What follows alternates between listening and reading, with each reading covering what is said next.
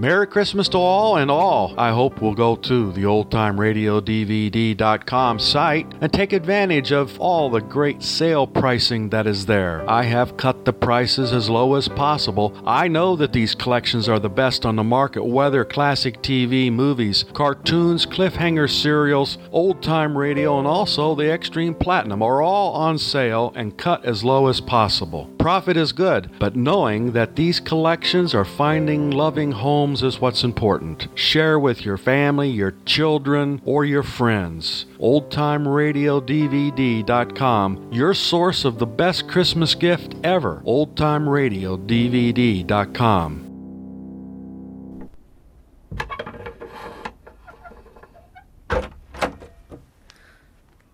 It's past midnight. What in heaven's name do you think I you're must doing? speak to you, Rachel. You'd better come in before you wake the other servants.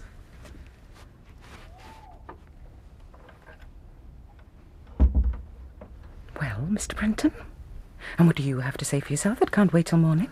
I, uh, I had to see you. Your fancy woman's thrown you over, she. Rachel, please. There's never really been anyone else but you. You have a strange way of showing it. I, uh, I know I don't deserve another chance. But when you realize, when you look into your heart and find there's only one person you really love, then you have to ask for that chance. If necessary, you will even beg for it. Because you know. Because I know. I love you, Rachel. I always have. I always will. I I don't know what to say. There's only one thing you have to say. That you give me that chance. That you won't turn me away. That you will let me love you.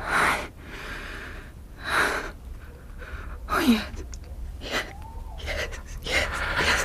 yes. There now. There. There. Oh, Rachel, I've missed you so much. So much. Hush now. Hush.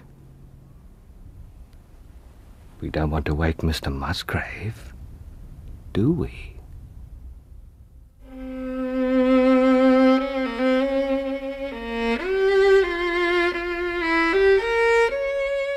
The Musgrave Ritual by Sir Arthur Conan Doyle. Dramatized for radio by Peter Mackie.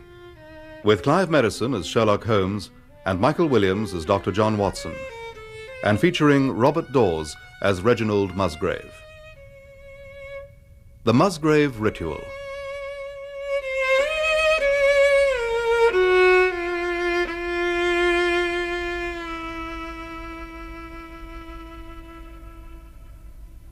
An anomaly which often struck me in the character of my friend Sherlock Holmes was that although in his methods of thought he was the neatest and most methodical of men, he was nonetheless in his personal habits one of the most untidy. With me there is a limit, and when I find cigars in the coal scuttle, tobacco in the toe end of a Persian slipper, and unanswered correspondence transfixed by a jackknife into the very centre of the wooden mantelpiece, then I begin to give myself virtuous airs. His papers were my great crux, for he had a horror of destroying documents, especially those which were connected with his past cases. One winter's night, as we sat together by the fire, I ventured to suggest that he might employ the next two hours in making our room a little more habitable. With a somewhat rueful face, he went off to his bedroom, from which he returned presently, pulling behind him a large tin box. Oh! Uh, now give me a hand, would you, Watson? Yes, of course. Uh, the box seems to have caught on the, the edge of the carpet. You just push from that end. Right. Ready when you are. Right. Now. Oh! Are you all right, Watson? Oh, yes, I think so. Good. Ah, no bones broken anyway. That must be stronger than we thought, eh, Holmes? Oh, no more than we deserve for trying to box clever. Oh, box clever. Oh, really, Holmes. Oh, I do apologise. None required.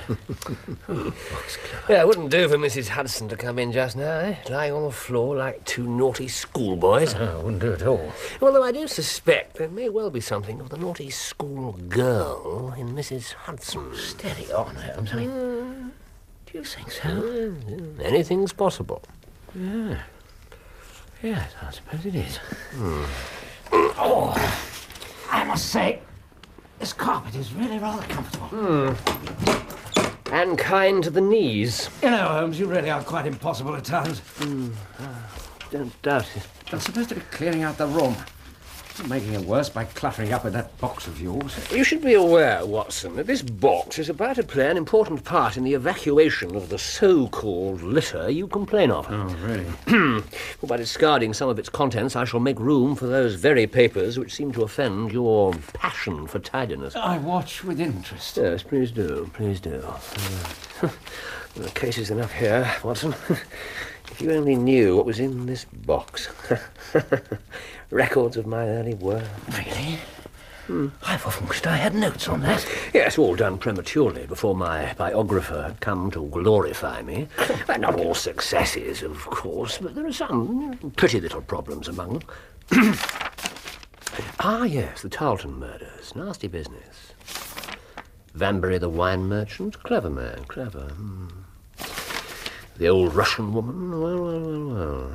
Oh, the singular affair of the aluminium crutch. Oh, I've forgotten about that. Yes, aluminium crutch. Ricoletti of the club foot and his abominable wife and... Uh... Ah, now, this really is something a little recherche. Box within a box. Hmm. What do you make of the contents? Let's see now. Uh, crumpled piece of paper. Old-fashioned brass key. A peg of wood with a board string attached to it. And three rusty old discs of metal. Yeah, a curious collection. Yes, well, the story that hangs around it will strike you as even more curious still. These relics have a history, then? Hmm, so much so that they are history. They're all I have left to remind me of the adventure of the Musgrave ritual. Oh, yes, I seem to recall the name. Hmm, I may have referred to the matter. If it's all the same to you, Holmes, I shall be glad to have an account of it now. Yes? Well, and, leave the litter as it is? Oh, no, surely the strain would be too much for you to bear, Watson. Hmm? ah, well, I should be glad if you'd care to add this case to your chronicles, for there are points in it which make it quite unique in the criminal records of this, or I believe, of any other country. When I first came to London, I had rooms in Montague Street. You can hardly realize how difficult it was then to establish myself as a consulting detective. And so, as the British Museum was just round the corner, it was there I waited, filling in my too abundant leisure time by studying all those branches of science which might make me more efficient.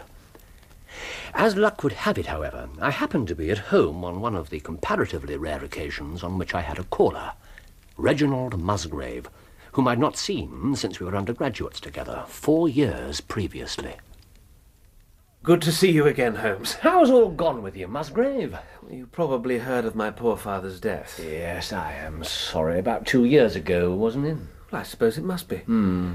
Since then, I have, of course, had the Hurlstone estate to manage, and as I am a member for my district as well, my life has been a busy one. But you, Holmes, I understand that you are turning to practical ends those powers with which you used to amaze us. Oh, party pieces. There's nothing more. Nonsense. What about the time... Oh, now, what was the fellow's name? Stanton. That's it. Hmm. Harry Stanton. He would have been out on his ear if it hadn't been for you. Mm, I was able to throw a little light on the affair. A little light. You only unravelled a mystery which was beyond everyone else. Still don't know how you did it. Uh, In answer to your question, yes, I have taken to living by my wits. I am delighted to hear it, for your advice at present would be exceedingly valuable to me. I am at your service. Now, please do sit down. Oh, thank you. Well, we have had some very strange doings at Hurlstone, and the police are about as baffled as I am. It really is the most extraordinary and inexplicable business. Perhaps you would care to recount it. You must know that though I am a bachelor, I have to keep up a considerable staff of servants at Hurlstone. It's a rambling old place and takes a good deal of looking after. I preserve, too, and in the pheasant months I usually have a house party, so that it would not do to be short-handed. Altogether, there are eight maids, the cook, the butler, two footmen, and a boy. Of these servants, the one who's been longest in our service is Brunton, the butler. Always uh, uh, as a butler. Uh, yes. Yes. He was a young schoolmaster out of a place when he was first taken up by my father, but he was a man of great energy and character, and he soon became quite invaluable in the household. Handsome fellow, too, with a splendid forehead, and though he has been with us for twenty years, he cannot be more than forty now. Extraordinary chap. Very gifted, speaks several languages, plays just about every musical instrument you can think of. Oh, really? In fact, it's just amazing that he should have been satisfied so long in such a position. A paragon indeed. But this paragon has one fault. He's a bit of a Don Juan. Ah. It was all right when he was married, but since he's been a widower, we've had no end of trouble with him. A few months ago, we were in hopes that he was about to settle down again, for he became engaged to Rachel Howells, And she is. our second housemate. But he has since thrown her over for another. Rachel, who is a very good girl, but of an excitable Welsh temperament. Ah, the Welsh. She had a sharp touch of brain fever. Now she goes about the house, or did until yesterday, like a black-eyed shadow of her former self. That was our first drama at Hurlstone. Uh, may I have a cigarette? No, my dear fellow. Please help yourself. Thank you. Uh, I'll join you. You say uh, that was the first drama. Yes, but the second came to drive it from our minds, and it was prefaced by the disgrace and dismissal of Brunton. One day, last week, Thursday night to be more exact, I just couldn't sleep. Rather foolishly, I'd taken a cup of strong cafe noir after my dinner. About two in the morning, I gave up the struggle and went to fetch the novel I'd left in the billiard room. Having descended a flight of stairs and reached the head of the passage leading to the gun room, you can imagine my surprise when I looked down the corridor and saw a glimmer of light coming from the open door of the library. Naturally, my first thought was of burglars. So, having armed myself with one of the old weapons that decorate the walls, I tiptoed down the passage and peeped in at the open door. Brunton was sitting there in an easy chair, fully dressed, with a slip of paper which looked like a map upon his knee. A map. I stood dumb with astonishment, watching him from the darkness. Suddenly, he rose from the chair, walked over to a bureau, unlocked it, and took out a second paper from one of the drawers. Then he returned to his seat and began to study it with minute attention. What is the meaning of this, Brunton? Who? Oh, Mr. Musgrave, sir, I was. Uh... You choose to examine our family documents like some thief in the night. Do you have an explanation? I, uh. That is no, sir. So, this is how you repay the trust we have reposed in you. You will leave my service tomorrow. But, sir, Mr. Musgrave. That will be all. Did you hear me, Brunton? Yes, sir. But, Mr. Musgrave, sir, I. I can't bear disgrace, sir. I've always been proud above my station in life, and disgrace would kill me. My blood will be on your head, sir. It will, indeed. If you drive me to despair. If you cannot keep me after what is past, then for God's sake let me give you notice and leave in a month, as if of my own free will. I could stand that, Mr. Musgrave, but not to be cast out before all the folk that I know so well. You don't deserve such consideration. Your conduct has been most infamous.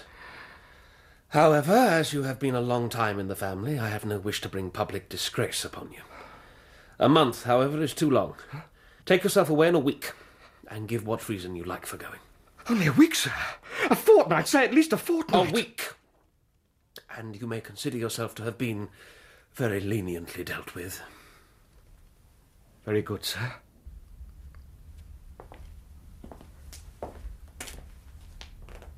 Good night, Mr. Musgrave. Tell me, what was on the paper Brunton took from the bureau? Well, that's what was so odd about the whole business. It was nothing of any importance at all. Uh, let me be the judge of its significance. Of course. It was simply a copy of an old observance called the Musgrave Ritual. It is a ceremony peculiar to our family, which over the centuries each Musgrave has gone through on his coming of age. I see. Please, go on. For two days after this, Brunton was most assiduous in his attention to his duties. I made no allusion to what had passed and waited with some curiosity to see how he would cover his disgrace. On the third morning, however, he did not appear after breakfast to receive my instructions for the day.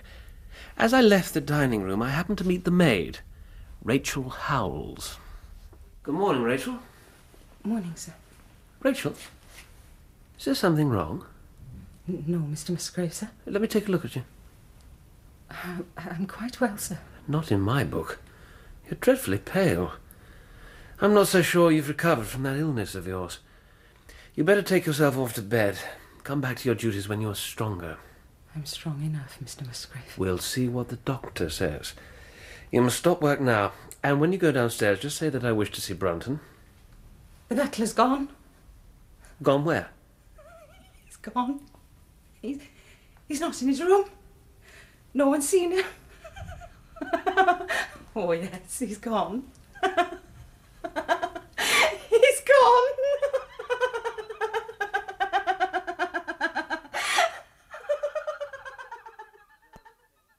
The girl was taken to her room, still screaming and sobbing, while I made inquiries about Brunton. There was no doubt that he had disappeared. His bed had not been slept in. He had been seen by no one since he had retired to his room the night before, and yet it was difficult to see how he could have left the house, as both windows and doors were found to be fastened in the morning. His clothes, his watch, and even his money were in his room, but the black suit which he usually wore was missing. His slippers, too, were gone, but his boots were left behind. Boots. Uh, presumably a search was made of the house and the grounds. There was no trace of him. I called in the local police, but without success. Then came a new development which quite drew our attention away from the original mystery. For two days, Rachel Howells had been so ill, sometimes delirious, that a nurse had been employed to sit up with her. On the third night after Brunton's disappearance, the nurse had apparently dozed off and woke in the early morning to find the bed empty, the window open, and no signs of the invalid. We followed her footmarks across the lawn to the edge of the mere, where they vanish close to the gravel path which leads out of the grounds. The lake there is eight feet deep, and you can imagine our feelings when we saw that the trail of the poor demented girl came to an end at the edge of it. Indeed. I had the lake dragged at once, of course, but we could find no trace of the body. I'm not surprised. Uh, however, what we did bring to the surface was an object of the most unexpected kind. A linen bag, which contained within it a mass of old rusted and discoloured metal and several dull-coloured pieces of pebble or glass. This strange find was all that we could get from the mere, and although we made every possible search and inquiry yesterday, we know nothing of the fate of either Rachel Howells or Richard Brunton. The county police are at their wits' end, and I've come up to you as a last resource. Yes, excellent.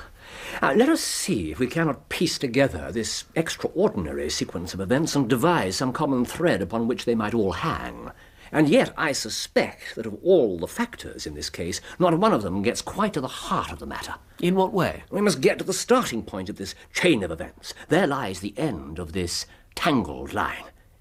Uh, do you have a copy of that paper, Musgrave? Yes, but um, I doubt if it will help. Oh, your butler thought it worth consulting, even at the risk of the loss of his place. Well, it's, uh, it's rather an absurd business, this ritual of ours. But it has at least the saving grace of antiquity to excuse it. As you can see, it's in question and answer form, a strange catechism to which each Musgrave had to submit when he came to man's estate. Hmm. Whose was it? His who is gone. Who shall have it? He who will come. Where was the sun? Over the oak, Where was the shadow? under the elm. How was it stepped? North by ten and by ten, east by five and by five, south by two and by two, west by one and by one, and so under. Uh, what shall we give for it? All that is ours, Why should we give it? for the sake of the trust. Yes, a strange catechism indeed. The original has no date, but is in the spelling of the middle of the 17th century. I'm afraid it's of little help in solving this mystery. Well, at least it gives us another mystery, and one which is even more interesting than the first. Uh, you'll excuse me, Musgrave, if I say that your butler appears to me to have been a very clever man, and to have had a clearer insight than ten generations of his masters. I hardly follow you. The paper seems to me to be of no practical importance. But to me, it seems immensely practical, and I fancy that Brunton took the same view. He'd probably seen it before that night on which you'd caught him. Very possible. We took no pains to hide it. He simply wished, I imagine, to refresh his memory upon that last occasion. The other piece of paper you saw was no doubt some sort of map or, or chart which he was comparing with the manuscript. But what could he have to do with this old family custom of ours? Uh, what does it all refer to? I don't think we should have much difficulty in determining that. Now, with your permission, we'll take the first train down to Sussex and go a little more deeply into the matter on the spot. And what spot was that? Hurlstone. Ah, You may have seen pictures or read about the place, Watson. It's quite a famous building. Yes, I was there once. Built in the shape of an L, as I remember. You have it, yes. The longer arm was the modern portion, with the shorter being the ancient nucleus from which the other was developed. But just how ancient? 1607. At least that's what's chiselled over the old doorway, but experts are agreed that the beams and stonework are really much older than that. But it was the enormously thick walls and tiny windows that drove the family into building the new wing, and the old one was then used as a, a storehouse and a cellar, uh, when it was used at all. There was a splendid park, too, with fine old timber, and, and the lake, as I recall, lay about, uh, well, 200 yards from the house. Yes, a beautiful spot. Uh, By now, I was convinced that if I could read the Musgrave ritual aright, it would give me the clue that would lead to the truth concerning both the butler Brunton and the maid Howells, and it was to this that I now turned all my energies. The question that still vexed me, however, was why should this servant be so anxious to master the old formula? Hmm, presumably, he saw something in it from which he expected to gain personal advantage. Exactly. Now, it was perfectly obvious to me when I read the ritual that the measurements must refer to some spot to which the rest of the document alluded. Further, that if I could locate that spot, I should be a fair way towards finding the secret that the old Musgraves had thought it necessary to embalm in so curious a fashion. Two guides had been given an oak and an elm. As the dog cart, bringing us from the station, proceeded up the drive, there was no doubt in my mind as to precisely which was the first tree referred to. For there, right in front of the house, stood a patriarch among oaks. There it is, Musgrave. What a magnificent tree. Uh, it wouldn't surprise me if that was there when your ritual was drawn up. It was there at the Norman Conquest, in all probability. It has a girth of 23 feet. Certainly one of our fixed points secured. Yeah, I just need the elm now. Whoa there! Whoa! Whoa, whoa! Steady, boy. Steady. There used to be an old one just there. Struck by lightning ten years ago when we cut down the stump. You still remember where it used to be then? See for yourself. Ah, it's quite a scar. There are no other elms. No old ones. I suppose it's impossible to find out how high this tree was. 64 feet.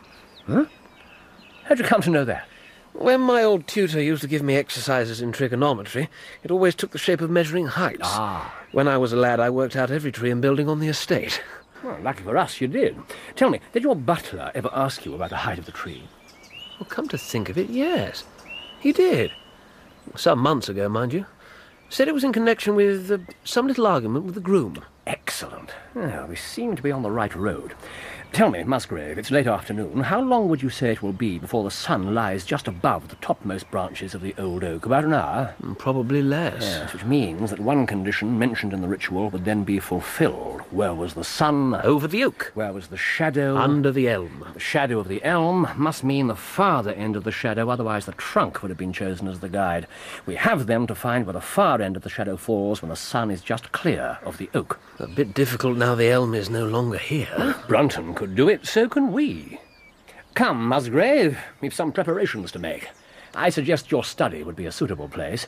Meanwhile, I should be obliged if you'd send for a six-foot rod, two wooden pegs, and a ball of string.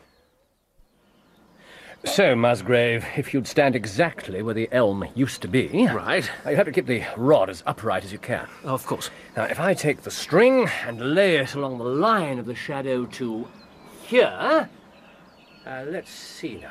One, two, three knots, nine feet. Uh, I think the arithmetic's fairly simple. If a rod of six feet throws a shadow of nine, a tree of 64 feet would throw one of 96. Do you agree with my calculation? Uh, certainly. Yes, then if you'd be so kind as to peg this end of the string at the foot of the elm, while I measure out the distance in line with the oak. Uh, I need a bit more slack, Musgrave. Fine. Yes, 14, 25, 25, 26, yeah, 8, 29. Yeah, everything all right at your end? All secure. All right. 30, 31, and 32. And a peg. Right. Over here, Musgrave, quickly now. Well, well, well, well. Found something, Holmes. Yes, take a look at this. Where's that? On the ground, just where I've placed my peg. Well, looks like some sort of depression. Well, it's as if. Well, as if. As if someone's placed a peg no more than two inches from my own.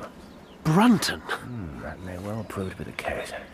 Now, at this point, if I remember right, the ritual said it was stepped. Yes, uh, was it? Uh, north 10 by 10, wasn't it? That's right. Yeah. So if the sun is setting. I took the precaution of bringing my pocket compass, which tells me. Yes, our path lies in this direction. So, one, two, three, four, five, six, We're going parallel to the house. eight, nine, ten. Well, just think. We could be close to solving the riddle that's puzzled my family for centuries. 15, 16, 17. Now, as long as that throws some light on your two missing servants. Yes, there's 18, 19, 20. Now, uh, peg this point, would you, Musgrave? Right. Good, good. Now, compass, compass, compass to the east, I believe. By five and by five. Five, nine. Very well. Two, three, four, Straight to the original part of the house. seven, eight, nine, ten. South. I'll open the door for you. Uh, by two, and by two, and finally by one, and by one. Well, Nothing. Nothing but a flagstone. Oh, even worse, a flagstone that seems to be firmly cemented down and has certainly not been moved for many a long year. so Brunton has not been here. Hmm, I'm beginning to have my doubts, and yet I'm, I'm still not convinced. The old part of the house. The fact that Brunton was following the same route. What, what, what are you looking for? That's hollow flagstones, cracks, crevices, anything that might suggest some sort of hiding place. Well, I'd better check the manuscript again. Though I don't see how we could. Ten and by ten, east five and by five. Well, we couldn't have made a mistake there. South by two and by two. That brought us to the door there. Well, that must have been right. Uh, I do not doubt it. We can hardly have erred on the final instruction by one and by one. No. I propose we examine every flag in this corridor. Uh, perhaps you'd care to give me a hand, Musgrave. Musgrave? And under. By one and by one and so under. Of course. Well, I- take it there's a cellar under here. As old as the house itself. Down here. Through this door. Right. Stairs are a bit narrow, so watch your step, Holmes. Look, I'd better go first. Oh, can't have been down here for a year or more. As far as I know, it's only used for storing wood. Okay, careful now. You're on the last step. Right. Better stay there. Now, as I remember, there used to be a lantern over here. Ah, yes. Shan't be a moment.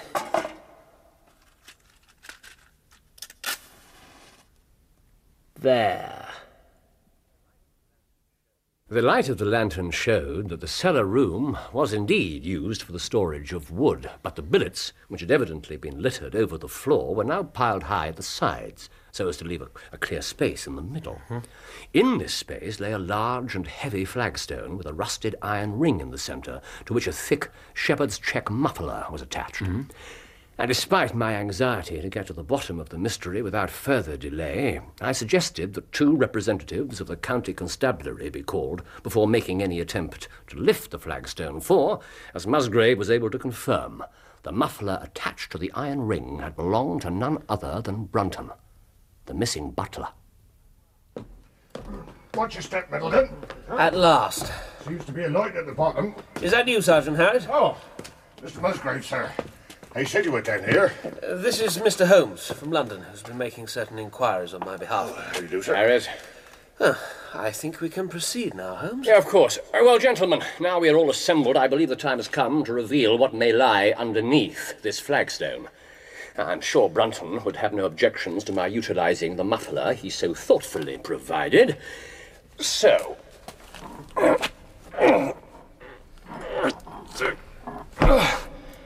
Ah, I think we can safely assume that Brunton also required assistance. Sergeant Harris, if you'd be so kind. Uh, certainly, Mr. Holmes. I'm sure that between us, A bit more, sir. That's it. I've got it. Ah, Hold on. Now, if we can just slide it over to, to there. Now, Musgrave, the lantern, if you please. As Musgrave stepped forward and lowered the lantern through the black hole that the stone had been covering, it revealed a small chamber about seven feet deep and four feet square. At one side of this was a squat, brass bound wooden box, the lid of which was hinged upward with a curious old fashioned key projecting from the lock.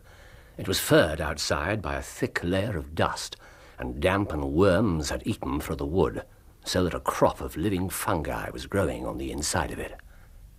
Several discs of metal were scattered over the bottom of the box, but it contained nothing else. At that moment, however, I, Musgrave, and the two officers had no thought for the old chest, for our eyes were riveted upon that which crouched beside it. My God.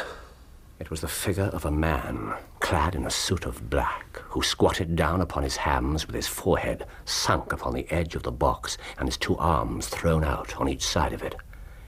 The attitude had drawn all the stagnant blood to the face, and no man could have recognized that distorted, liver colored countenance.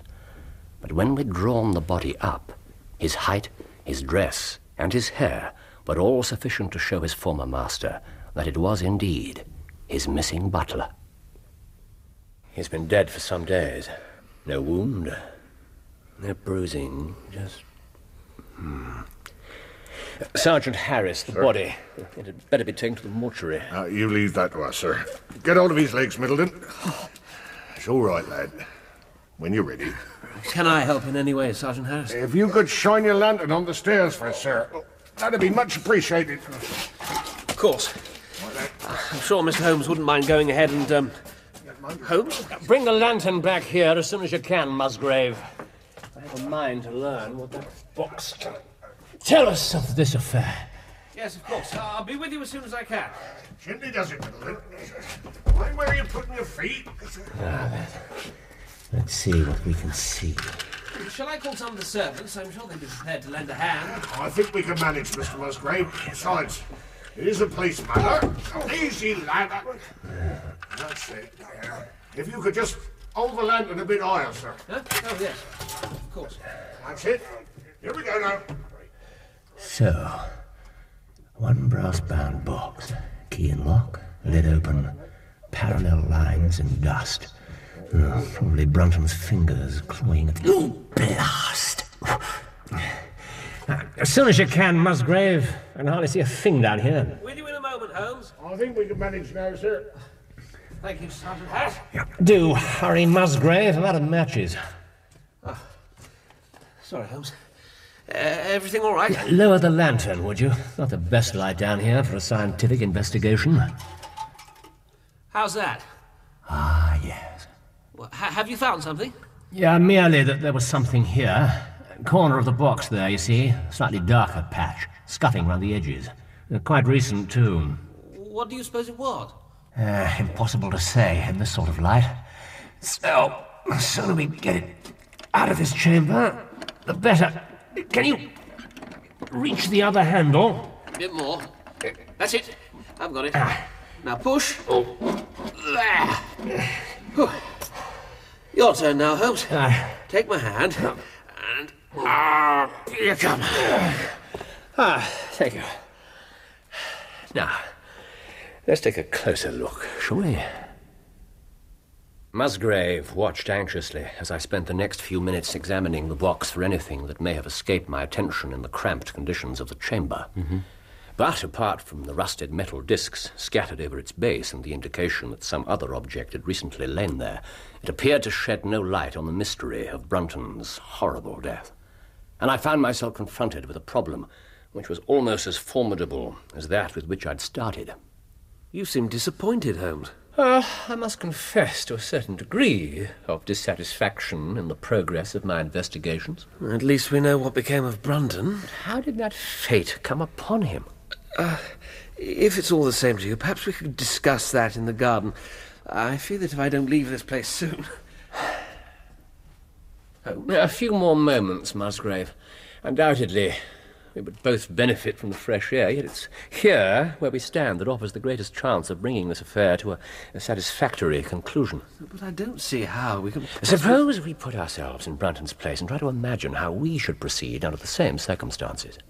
Now, in our case, the matter is simplified by the fact that his intelligence was quite first rate, so it's unnecessary to make any allowance for the, um, uh, the personal equation, as the astronomers have dubbed it. Where does that take us? Brunton knew that something valuable was concealed, and he spotted the place. But he found that the, the stone that covered it was just too heavy for a man to move unaided, so what would he do next? I imagine he'd consider getting someone to help him. Exactly. But he could not get help from outside, even if he had someone he could trust without considerable risk of detection. It was better, if he could, to have his helpmate inside the house. But whom could he ask? Of course! Rachel Howells. Rachel Howells, none other. The girl had been devoted to him. Although a man always finds it hard to realize that he may have finally lost a woman's love, however badly he may have treated her. Nonetheless, he would have tried by a few attentions to make his peace with the girl, and then engaged her as his accomplice. Together, then, they came at night to this very cellar, and their united force would have sufficed to raise the stone. I, I must take issue with you on that point, Holmes. Raising that stone would have been heavy work for two people when one of them was a woman. I mean, you and a burly policeman found it no easy task. Yeah. Hmm, so what would they have done to assist them? Hmm, probably what I should have done myself. Uh, what are you looking for, Holmes? Yeah, a piece of wood. Well, there's certainly enough of that down here. Yes, but the piece I'm looking for probably. Ah, yes, here we are. Now, about three feet in length, and oh, look here, Musgrave, the marked indentation at the end. Yes, but I, I And these pieces, you see where they've been flattened at the sides, as if they've been compressed by some considerable weight. Must have been caused by the stone. It would seem evident that as they dragged the stone up, they thrust these chunks of wood into the gap. Then, when the opening was large enough to crawl through, they held it open with this piece placed lengthwise. That's how it became indented, since the whole weight of the stone would press it down onto the edge of this other slab. Of course! Well done, Holmes. So much would appear to be obvious, but how do we proceed in our reconstruction of this midnight drama? Clearly, only one could fit into the hole, so the girl must have waited above as Brunton went down into the chamber and unlocked the box.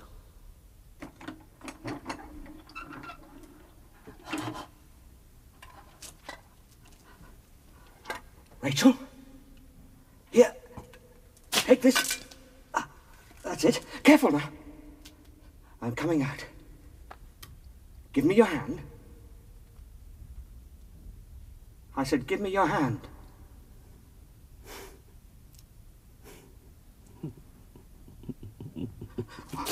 What are you doing? For God's sake, give me your hand. I can't get out of here by myself. Rachel, please! Give me your hand!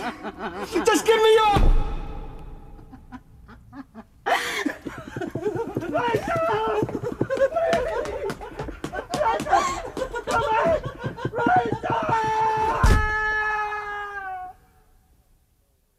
What smouldering fire of vengeance had suddenly sprung into flame in this passionate Celtic woman's soul when she saw the man who had wronged her, wronged her perhaps far more than you suspected, in her power?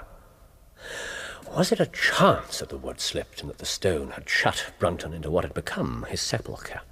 Or had some sudden blow from her hand dashed the support away and brought the slab crashing down into its place? That is something we shall never know. Indeed not. But it would explain the secret of her blanched face, her shaken nerve, her peals of hysterical laughter on the next morning. But what had been in the box? I don't doubt it must have been the bag of old metal and pebbles which you fished out of the lake. She threw them in there at the first opportunity to remove the last trace of her crime. And what do you suppose has become of her? Oh, one can only guess at the fate of a soul in torment. But in all probability, she's left England and taken with her the memory of her crime. Look, um, Holmes. Well, for what it's worth, these pieces of metal from the bottom of the box, I'm fairly certain they're coins. Pretty worn, of course. Not exactly in mint condition, you might say. You can hardly make out the head at all. But my grandfather built up quite a coin collection, and I have the feeling well, it's a bit more than a feeling, really. In fact, I'm fairly certain, even in this light, that they're from the reign of Charles I. Which means we were right in fixing the date for the ritual. Yes, the ritual. Whose was it? His who has gone. His who has gone. You know, Musgrave, I have a feeling we may find something else of Charles the First. Hmm. Let's go back to your study, shall we? I'm of a mind to have a look at the contents of that bag again. A piece of twisted blackened metal and a handful of dull, lustreless stones. Hardly worth losing your life over, I would have thought. Uh, I'm not so sure. In fact, if I give one of these stones a, a rub on my sleeve, a bit more, there now, put a bit of life back into it, wouldn't you, say? Oh, well, yes. But What does all this mean? What you must bear in mind, Musgrave, is that the royal cause made head in England even after the death of the king, and that when at last they fled, they probably left many of their most precious possessions buried behind them, with the intention of returning for them in more peaceful times. Quite so. In fact, one of my ancestors was a prominent cavalier, Sir Ralph Musgrave, right-hand man of Charles II in his wanderings. Oh, indeed. Well, now, I think that really should give us the last link that we wanted. I, I, must congratulate you on coming into the possession, though in rather a tragic manner, of a relic which is of great intrinsic value, but of even greater importance as a historical curiosity. What is it then? Nothing less than the ancient crown of the kings of England. The, the crown? Mm, consider what the ritual says. Now, how's it run? Whose was it?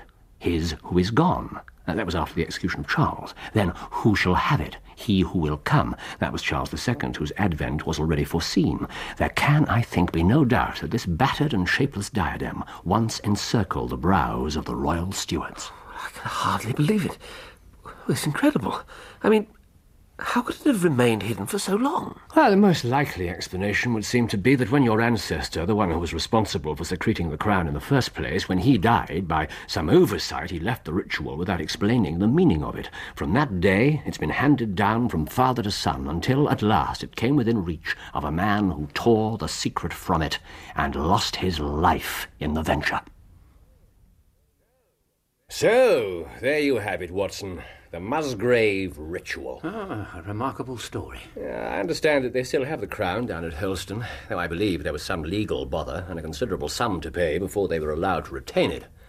Should you happen to be in that part of the world, I'm sure that if you mentioned my name, they'd be happy to show it to you. Really? Hmm. Yes, I might well. Good Lord. Hmm?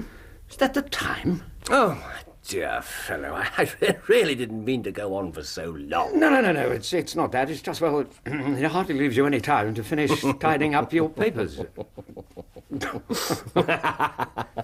of course, when I say finish, I now realise that you never even started. No. now that really is what I call boxing clever.